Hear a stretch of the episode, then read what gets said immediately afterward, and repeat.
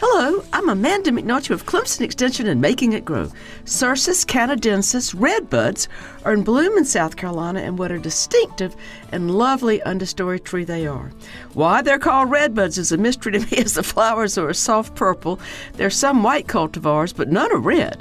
Like dogwoods, redbuds are happiest in partial shade. They aren't picky about soil, but don't plant them where the soil stays damp. They won't tolerate wet feet.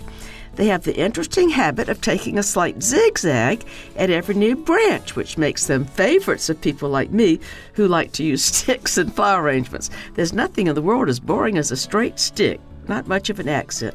Red buds are in the pea family, and the flowers are edible. And as the color is so lovely, some people put them in salads.